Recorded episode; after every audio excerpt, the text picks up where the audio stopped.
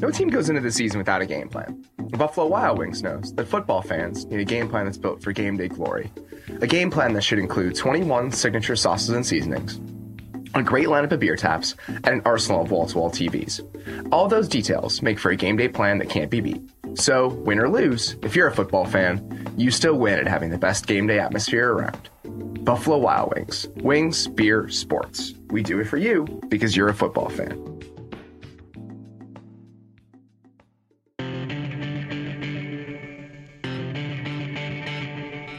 Welcome to the Ringer NFL Show. My name is Robert Mays. I'm a writer at The Ringer. Joining me on the other line is Kevin Clark. Kevin, how are you? I just can't get over the Pro Bowl. What a Pro Bowl. I watched zero seconds of the Pro Bowl and I'm very happy to do. I have happy no idea what it. happened. I have no clue what happened. I- It's partially because we're just strewn about the nation at this point. I'm recording from a very weird phone booth in our New York office, and you are at Football HQ, baby, Houston, Texas. I, I, I was actually, how I'm it? On, I'm just on an incidental vacation to Houston this time of year. I didn't know Oh yeah, there was that's a good. game. I'm glad you're enjoying yourself. That makes me happy. Just I like when you get some from it all here in Houston, time. Texas. Uh, so obviously it's early in the week, but has anything happened so far? Anything of note that you want to relay our way? No, I mean, you know, it's interesting. There's two things happening right now with the Super Bowl. Number one is I was down around downtown area, sort of walking around, taking in the scenes yesterday and last night. I would say that the um, the local crowd was a little more into it than maybe the past couple couple Super Bowls. I didn't see um, a lot of excitement from the San Francisco community um, this time last year, early in the week. Uh, they weren't milling about, you know, sort of the, the fan zone and stuff like that, um, as Houston was last night. Uh, certainly, New York didn't care uh, when, when the Seahawks and Broncos played. That was just a, a distraction for everybody. Um, but Houston was into it.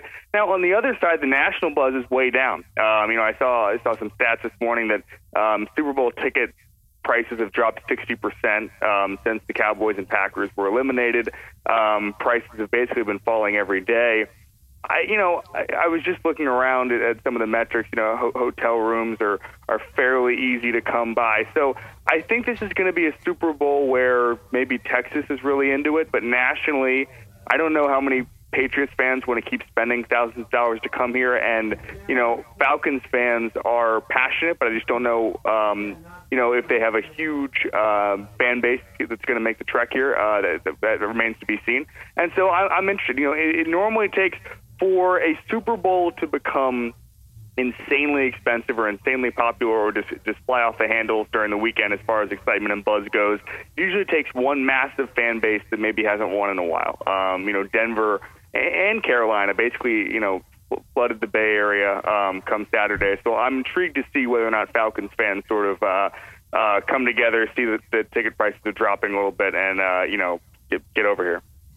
And it's kind of what I wanted to talk about today, just how where these teams sit in both the narratives of their franchises and the overall narrative of the league. And I feel like they're in fascinatingly disparate spots, both of them. The Patriots are just the establishment team more than any other that you can ever imagine. And the Falcons are just not. I was in Atlanta when they won that game. It was very cool. I think the fan base has gotten behind them, but you can just tell that this is kind of a new feeling and a new experience. And everyone associated with that team is in that boat. And the Patriots are the opposite of that. I mean, uh, we were talking to Simmons. I, he, he kind of chided us for not congratulating him on winning the NFC champ, his team on NFC, winning the title. And I was like, do you even care anymore? Does do, do you even get excited about this anymore? And the answer is kind of no. Like, how could you when you've done this so many times? If the Patriots don't win a Super Bowl, who cares? There's a list of, I, you know, when I got that text, I realized there's a list of things I would congratulate people for, and they run about a billion and a half things before I get to texting Simmons for a Patriots congratulations. That's so true. I mean, that's so so true. It, him more than anybody else, but it, it is. I, I, I will like, I will congratulate you on checking into your hotel later in the week, and before I would text Simmons, congratulations on the Patriots winning something. to make a point and to make a good point, there's a worse chance I don't make it into my hotel than the Patriots lose that AFC Championship game to the Steelers. I've screwed up easier things before. It's all up for grabs. The nation awaits. So I wanted to kind of after I wanted to touch base with you, but after that I wanted to kind of talk about each of these teams separately before we talk about them together. Yeah. And I feel like kind of going back and saying, all right, how did we get here? You know, where what took us to this point with each of them? And with Atlanta, the first thing I wanted to ask you, when did you think or just believe that Atlanta could either play in or win a Super Bowl? Because I feel like that's a good starting point of how to dig into their year overall. Yeah, that's an interesting question because they were so good early in the year. They went out to Seattle and played them tough, but I think we saw that they mm-hmm. could hang with these great teams. I, I think a lot of people um, were questioning when the fall was going to happen because they started so well last year. Then they lost to Jim Tomsula of all people, and we knew that they were sort of done. I, if I had to mark it, I, I would really say that the, the the and this is maybe a weird answer. You know, obviously they beat the Packers um, in Week Eight, but then the next week they went out and just slaughtered the Bucs on yeah. Thursday night. Yep. Um, I, I think you were in Los Angeles for that. I was, and we watched we watched a little bit of it together. I think that the biggest mark of a team that can win playoff games is just going out and handling your business. I know that's I 100 percent agree, but I mean, just like that's the type of game where they would go out and lose. I mean, they really, really, you know, against a good young team who was sort of on the rise at that point, coming off an emotional win against the Packers. I, I was surprised they were able to slaughter. You know, I, I think I picked the Bucs in that game. Um, I, I, I just, it seemed like the type of, of, you know, if the collapse was going to start, it was going to start there. And the fact that they were able to just dismantle that Bucs team said a lot about their their makeup that's what I said about them to a couple different people. I just love that we talk about how good of a slate they played of defenses and the fact that their offense was so good in spite of that. And I have a lot of respect for that. But I also love that anytime they played a bad team, they just beat them up. And they absolutely whipped the teams they should have, except maybe for that Philly game. And I think that's kind of the outlier, right? Like, doesn't every team have one game every season that's a weird blip that doesn't make sense? And when I'm looking at this schedule for Atlanta, that's really the only one. I mean, you could easily lose in week one to a team that's played you before. They lost to Tampa. It wasn't like a blowout or anything. That Philly game is the only one that you look at it and say, and that just totally doesn't compute. So for me, it's, there were kind of these little ebbs and flows of what the season was, but through the entire thing, especially, let's start with Denver. They beat Denver in that week five game. They beat them pretty well. Pretty, they, they handled them. They did a great job. It's a seven point game, but Atlanta looked like the better team throughout. And when they did that, I kind of thought, okay, these guys are here. And then they lose very close game to Seattle the next week. And even in losing to San Diego, I didn't think, oh, well, now the Falcons are falling off. There was never a moment after that Denver game where I thought they were completely out of the conversation. But I would say the one where I really said, okay, this is a team that's dangerous is when they destroyed Arizona at home the yep. week after their bye. Yep. Because Arizona, even though they didn't have the season we thought they could, was not a bad football team this year, and they have a very good defense. And Atlanta did to them what they had done to everyone.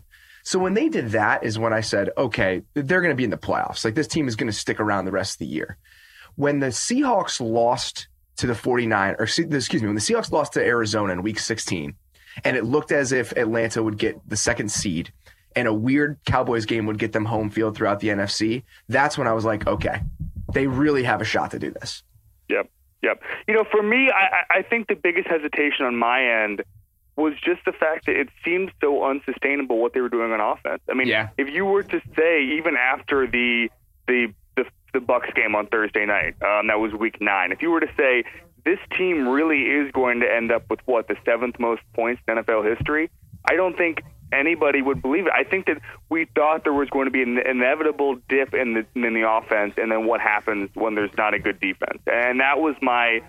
I, I was pretty sure they were going to win the NFC South for most of the season, but I didn't know they were going to be Super Bowl contenders until they they proved, and maybe it was that night that they weren't going away and they weren't going to dip there were a couple things that happened. You know, you look at what happened, how the offense did sustain. And I wrote a big thing about Kyle Shanahan today. I talked to a lot of guys that have played for him at every stop and kind of what makes him the coach that he is. And a lot of it made sense, but I found a lot of it interesting. We can talk about that a little later, but I think there's a reason the offense did play as well as it did all season.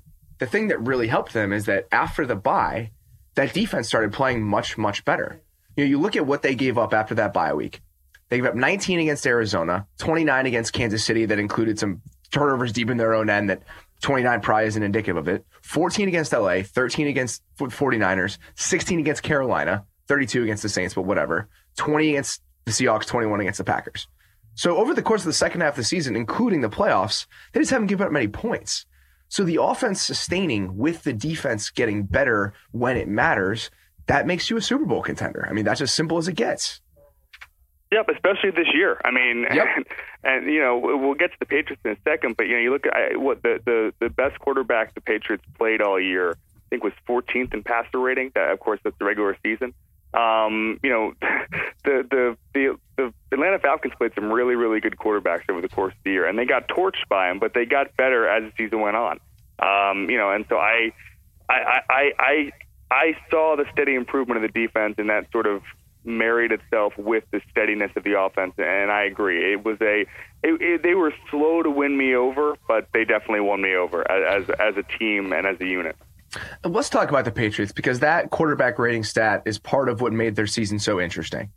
There was never a point where I didn't think the Patriots were the best team in the AFC, really. I, I mean, when I was looking at the real contenders and the teams I thought were the most dangerous, it was always in the NFC.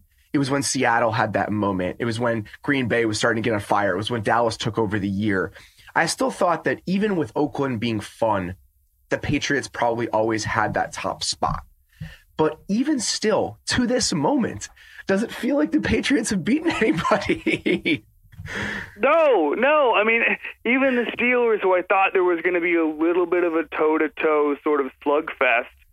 I mean, the Steelers apparently the Steelers were in total disarray. Big Ben wants to retire. Everybody apparently hates Antonio Brown. I mean, I I I'm shocked that that more didn't come out about you know how much in disarray that team was. And by the way, I'm now sort of reverse engineering the Steelers. I'm sort of shocked they ever beat the Chiefs.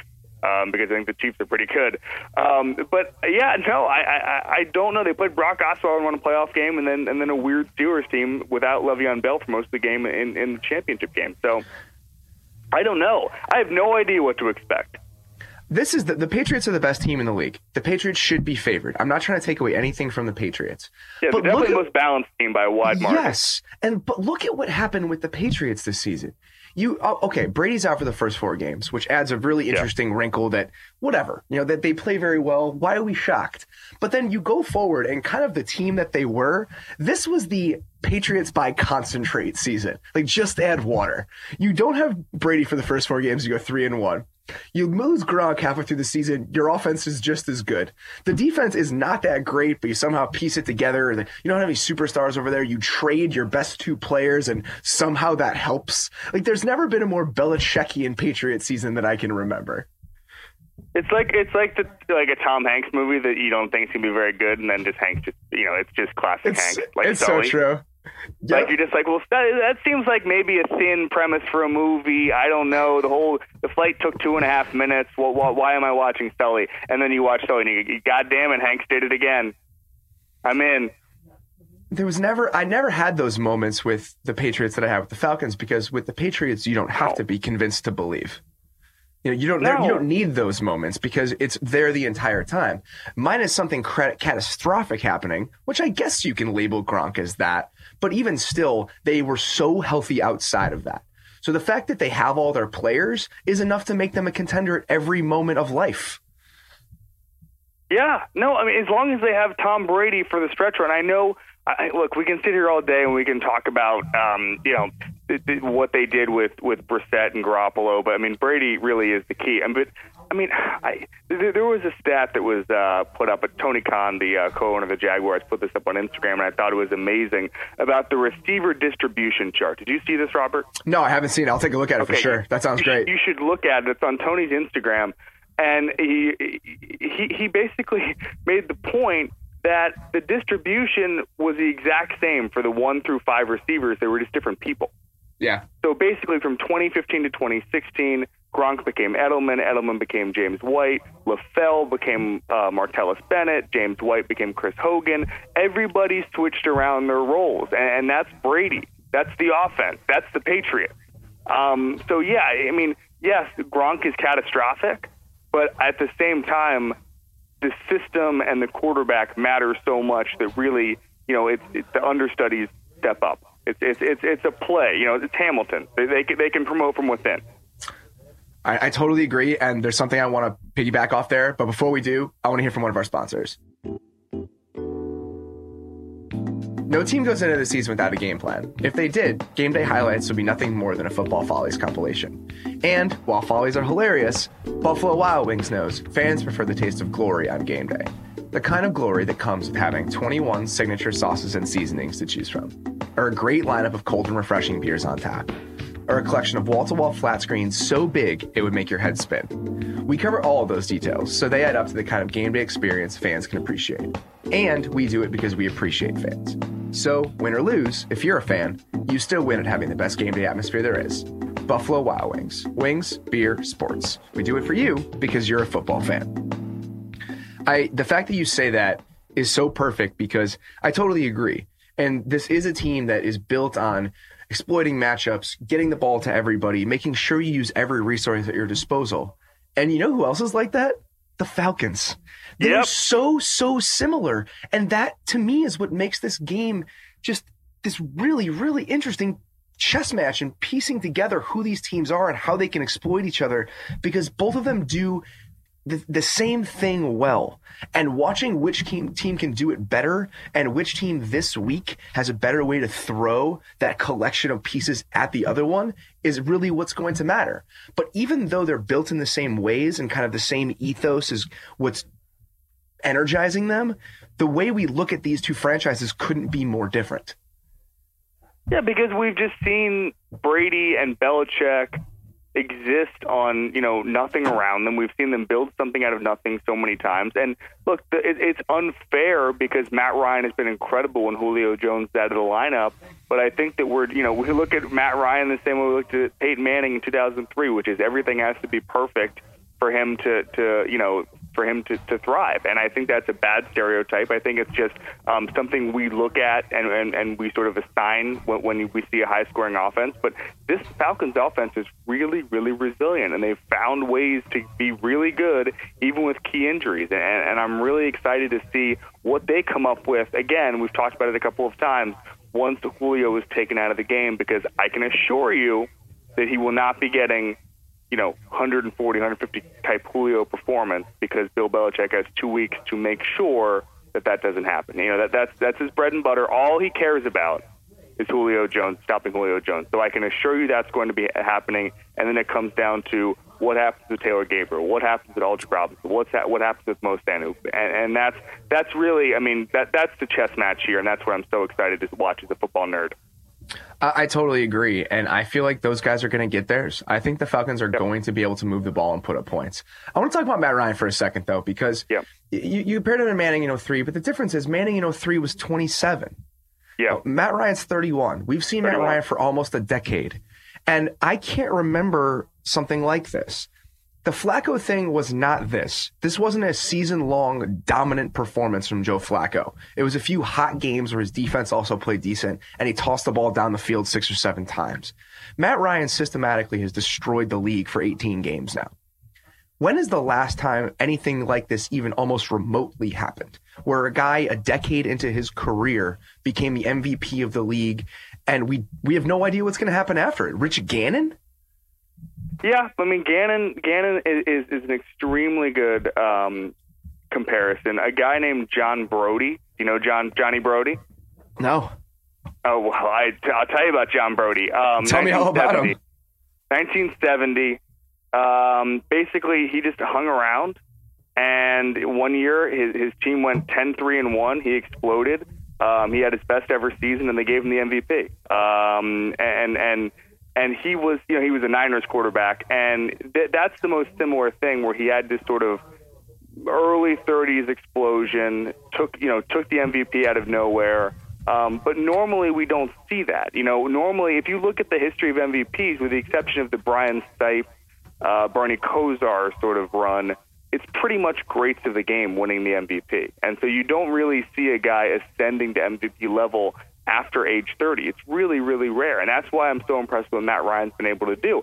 I think that, you know, it, one of the things, you know, we talked about Peyton Manning, and obviously that was just a, um, you know, a, a small comparison. No one really compares him to Peyton Manning, um, you know, from a career perspective. But, you know, I, I think that Manning and Brady came up in a different era. I think there's all sorts of really good quarterbacks that Matt Ryan came into the league with. I mean, I wouldn't be surprised if Matthew Stafford did this one time. I wouldn't be surprised. Um, you know, obviously Joe Flacco had his run, but as you said, it wasn't as good as this. But I think there's just there's enough B plus A minus quarterbacks that came in around Matt Ryan's entry into the league to the point that we don't think enough about Matt Ryan. And that's why I think we didn't see this coming because there's too many Matt Ryans, if that makes sense.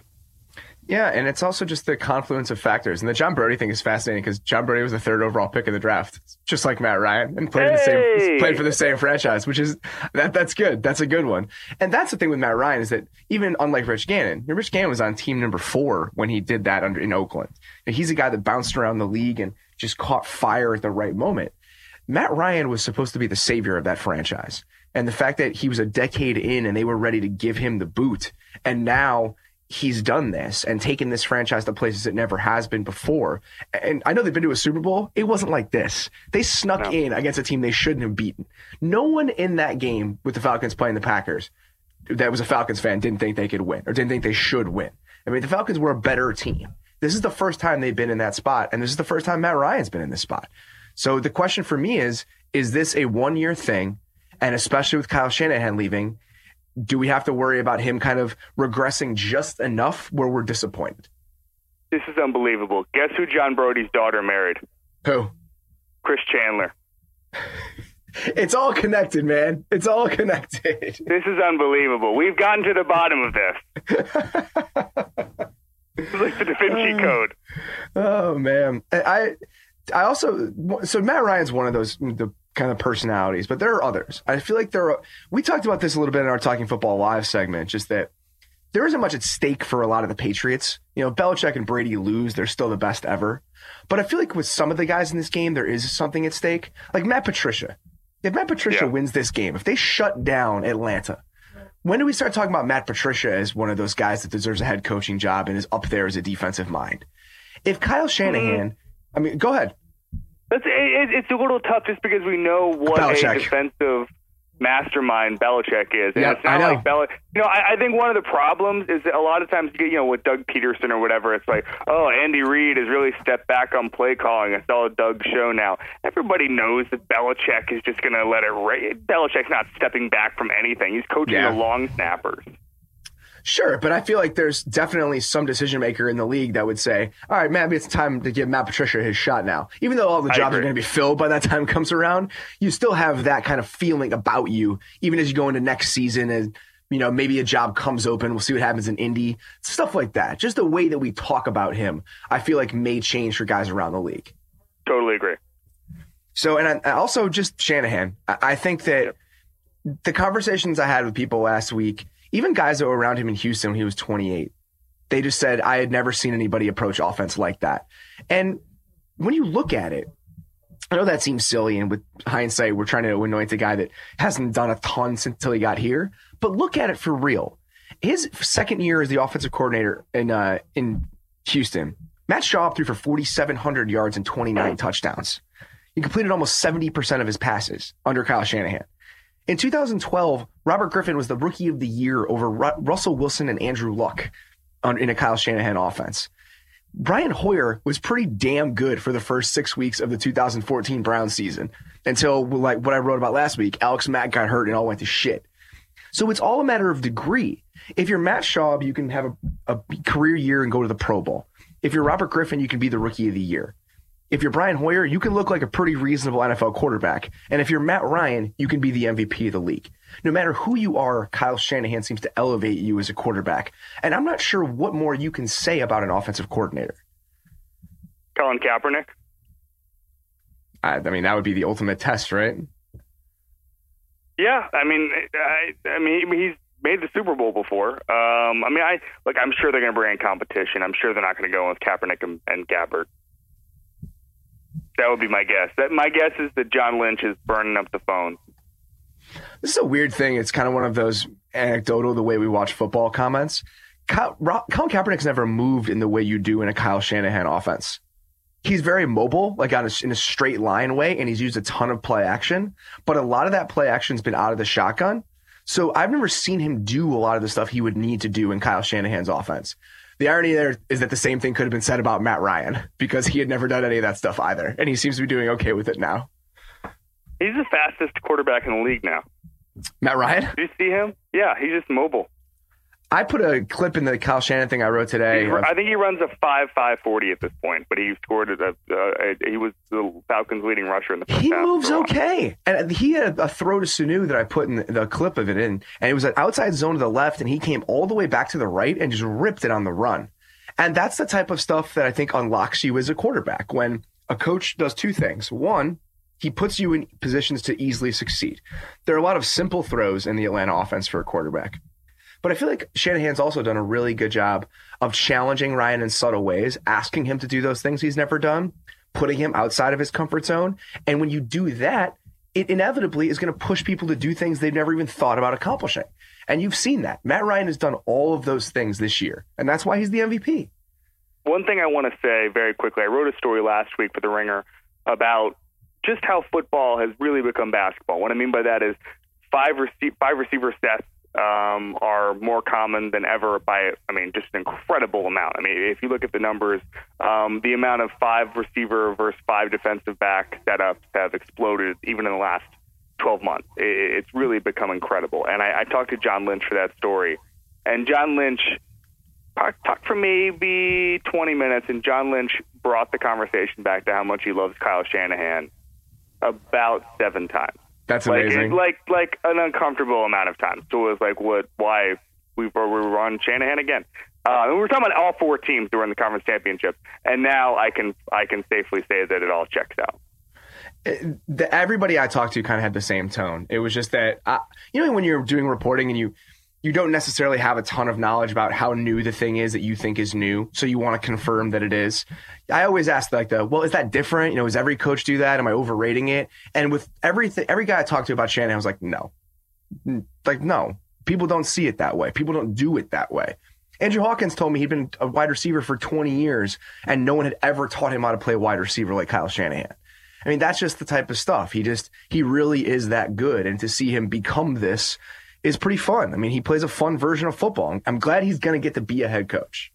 What do you think of the John Lynch hire? I mean, it's interesting, man. I don't know. What are we supposed to think about it? How am I supposed to judge it? I mean, you had a longer, like it. You, I mean, you had a long conversation with him last week. That that's better than anything I have to go on. Yeah, no. So, I mean, I, I like it. I think he's really insightful. I think he thinks about the game in a different way. He almost reminds me a little bit of and this is a weird comparison, but just from speaking to him. Um, about five or six years ago, I, I did a brief stint on hockey, um, just to, just because we needed folks at my old employment uh, place to, to cover the finals. And I ended up talking to Steve Yzerman for a while. Mm-hmm. And Yzerman built a very good team in Tampa. And what Lynch and Eiserman have in common is that you can ask them a question and they will answer it in a way that says, A, they've been thinking about whatever you're asking for a long time. And it's not necessary. I ask questions typically that they're not necessarily, you know, how they're going to win this game. How, you know, are they are they going to be focused, right? I, it's usually sort of deeper, sort of philosophical questions. And both Yzerman and Lynch are thinking about it, and thinking about it in a way you would have never guessed and that's what I just really, really like about about Lynch is that he he definitely thinks outside the box. He spends a ton of time thinking about football, and I understand. I've talked to these ex players. You've talked to them, Robert. They get to a point, especially in media, where if you're thinking about football, if you're watching the film, if you're meeting with these coaches on Friday, and you're realizing that you're not using it to compete, these guys are wired to compete. They want to compete. And so at some point, when you're in your mid 40s, as John Lynch is, you're saying, why am I not putting this to better use? I don't want to just play golf all day. And that's what I really admire about Lynch. And, and who knows if he's going to be great? I mean, you know, a, a lot of GMs, a lot of it just comes down to organizational skills and luck. Um, just sort of being being uh, being able to manage scouts and then hitting on a few draft picks. Um, but I, you know, I, I I think it's as good a choice as any. I, I would rather have John Lynch than the fourth guy with the, you know, with the Packers who you don't even know what he's responsible for. That's what I'm saying. It's just that why is he a worse choice than the director of player personnel and so and uh, so? John Elway is doing okay. I mean, Steve Kerr is doing just fine in Golden State. I feel like it's the way that you, it's the people you surround yourself with, and in a way, it's the people you've been around. John Lynch has been around some pretty decent football people in his life. He's played for some successful franchises. I'm sure he's learned a thing or two. So I don't necessarily hate it. I just think that it's an outside the box thought, and sometimes that's a good thing. You know, I, I think um, think Peter King made this point that Lynch knows his limitations.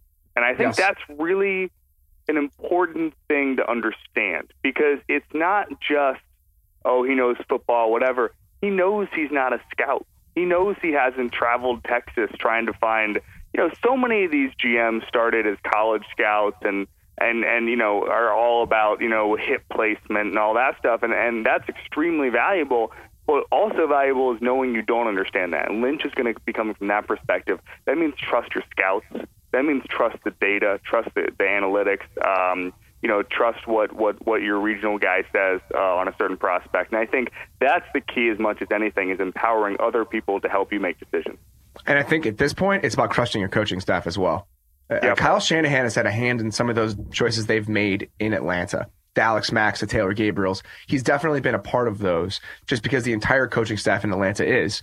And Chris Simms, who's really good friends with Kyle Shanahan, they went to Texas together. He told me, he said, Yep. think about Kyle's life. He's thought about how to construct a football team since he was seven years old. I mean, that's just been who he is. And I think that that's going to be a huge part. And the hear to hear that John Lynch respects him as much as he does, that's good because I think that Kyle Shanahan should have a hand in who gets to pick the players in San Francisco, even if he isn't the de facto GM. You know, that's fascinating because Tom Dimitroff, I spoke to him a couple years ago when the Harbaughs made the Super Bowl against each other. I spoke to to to uh, Tom Dimitroff about the concept of nepotism in football, and obviously there's a ton of it, um, and it is nepotism. That's what it is because a lot of these guys wouldn't get, you know, wouldn't be offensive coordinators in their 20s without without who their parents are. Um, Yep. that, there's there's no getting around that, but. You know, I, I, I sort of made the case, and, and, and Dimitroff agreed with me these guys, Dimitroff's father was a scout, and Dimitroff says he was looking at movement of players, and he was obsessed with you know how legs moved and hip moves and and and and footwork when he was four years old, and that's what you're Yeah. talking about with Shanahan.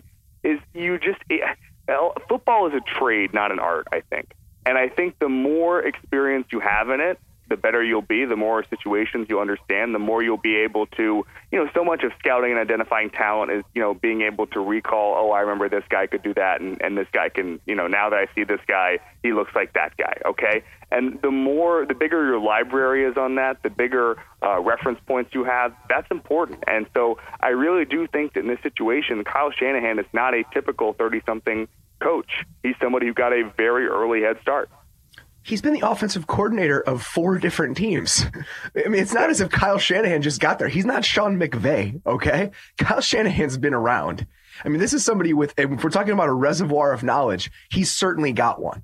So I, I don't, I'm not worried at all that he hasn't seen enough. I mean, if that's your concern, then you're looking in the wrong spots if you're worried about them him getting hired in San Francisco. Sean but- McVay, by the way, grandfather was 49ers GM. All right, uh, before we get out, we haven't talked about the Patriots enough. I, I want to ask you one thing about them before we leave. Yeah. If they win the Super Bowl, independent of what happened in this, of what happens in this game, how will you remember this Patriots season? Look, I think we're, you know, you ever flip through the old history books of the NFL and you see teams that just stand out and you say, what the hell was that? How did this team make the Super Bowl? Or how did this team win the Super Bowl? How did this quarterback win MVP? This will not be one of those cases. A, it's Yeah. obviously Belichick and Brady. But B, you know, these are the top two teams in point differential. They're the number one scoring defense in the NFL. The Patriots are. Um, you know, sort of vintage Brady season, his lowest interception percentage ever, zero point five. Excuse me, uh, second best, um, zero point five percent. I mean, I, I, this team maybe we'll we'll put an asterisk on it ourselves in our minds, but I think that in the you know historical narrative, this will be considered sort of um, you know well, th- this will not be considered the worst team to have a, to produce a Patriots Super Bowl. I agree with that. And there, there are a couple things that I've thought about, especially in the last couple weeks, as I've really dug back through some more rewatching of games. Because during the season, it was just hard to be interested in the Patriots just because they were the Patriots. They were going through this merciless march through the AFC again. Going back and watching some of those games this year, I was just absolutely stunned at how Brady played. Just the mastery he still has, the way he's throwing the ball, how he's moving the ball around to different people. It just is stunning the way he's still playing the position at this age. And I didn't think we'd be here. I honestly never thought he'd be this good this late. Did I feel like he could play to 41 and 42? Sure. But he, he'd be a diminished version of himself. And the fact that outside of the way he really pushes the ball downfield compared to how he did when he was younger, we don't see that much difference in Tom Brady. And that's just absolutely shocking. And on the other side, I do think this is one of Belichick's best jobs. That's why I said he should be coach of the year. I know it's boring, but to go 14 and 2 without Brady for four games, trading your best player, not having Gronk for a huge chunk of the season. Who's the best player on the Patriots defense? Malcolm Butler. Probably, and I'd say Devin McCourty second. Devin Outside of that, yeah. I mean, and them them and Hightower, and then Don- after Don that, Donta Hightower, yeah. I mean, I mean, from there, where does it go? I mean, who's four through twelve? They're fine. I mean, they're not bad players, but they're not stars. And he turned them into the number one scoring defense in the league. And if you watch them shut down the best offense in, that we've seen this season, one of the highest scoring offense in NFL history, would you be surprised? no, not at No. all. It it just it's amazing, and it's it's kind of. I almost feel like I take it for granted. I'm more than willing to admit it, just because of what it is by this point. But then when you really dig into it as somebody who likes the game, the nuances of it are such that it's hard not to appreciate because even though it feels the same, every year it's a little bit different to the point where you can gain a better appreciation of it. If this were a Metallica album, what would it be? Oh, it's a really, really good question. I think it'd be load, honestly, just because it's you don't think about it having its moments because I don't know. That's hard to say. Maybe, maybe, and justice for all, actually. Just in, I have no thoughts on this question. it's it's that's too tough because the the Belichick Brady era hasn't had as many. The Belichick Brady span hasn't had as hasn't had as many eras and pockets as Metallica has, so that's tough. There's no one good comparison. Okay. I, ju- I, I just I just felt like that was maybe an apt analogy that was right up your alley. That's a good question, man. I wish I had a better answer for you. All right, Next bud. time. That's all we got. I uh, I will see you in Houston very soon. I am very excited to get down there and be a part of the festivities. Uh, guys, thank you very much for listening. As always, me, Danny, and Mike Lombardi will be back on Wednesday. We are very excited to welcome Mike to the team. I cannot wait to chat football with him and with Danny Kelly as we really dig into our Super Bowl preview later in the week. As always, we really appreciate you guys listening and let's go. Here we go. Super Bowl week.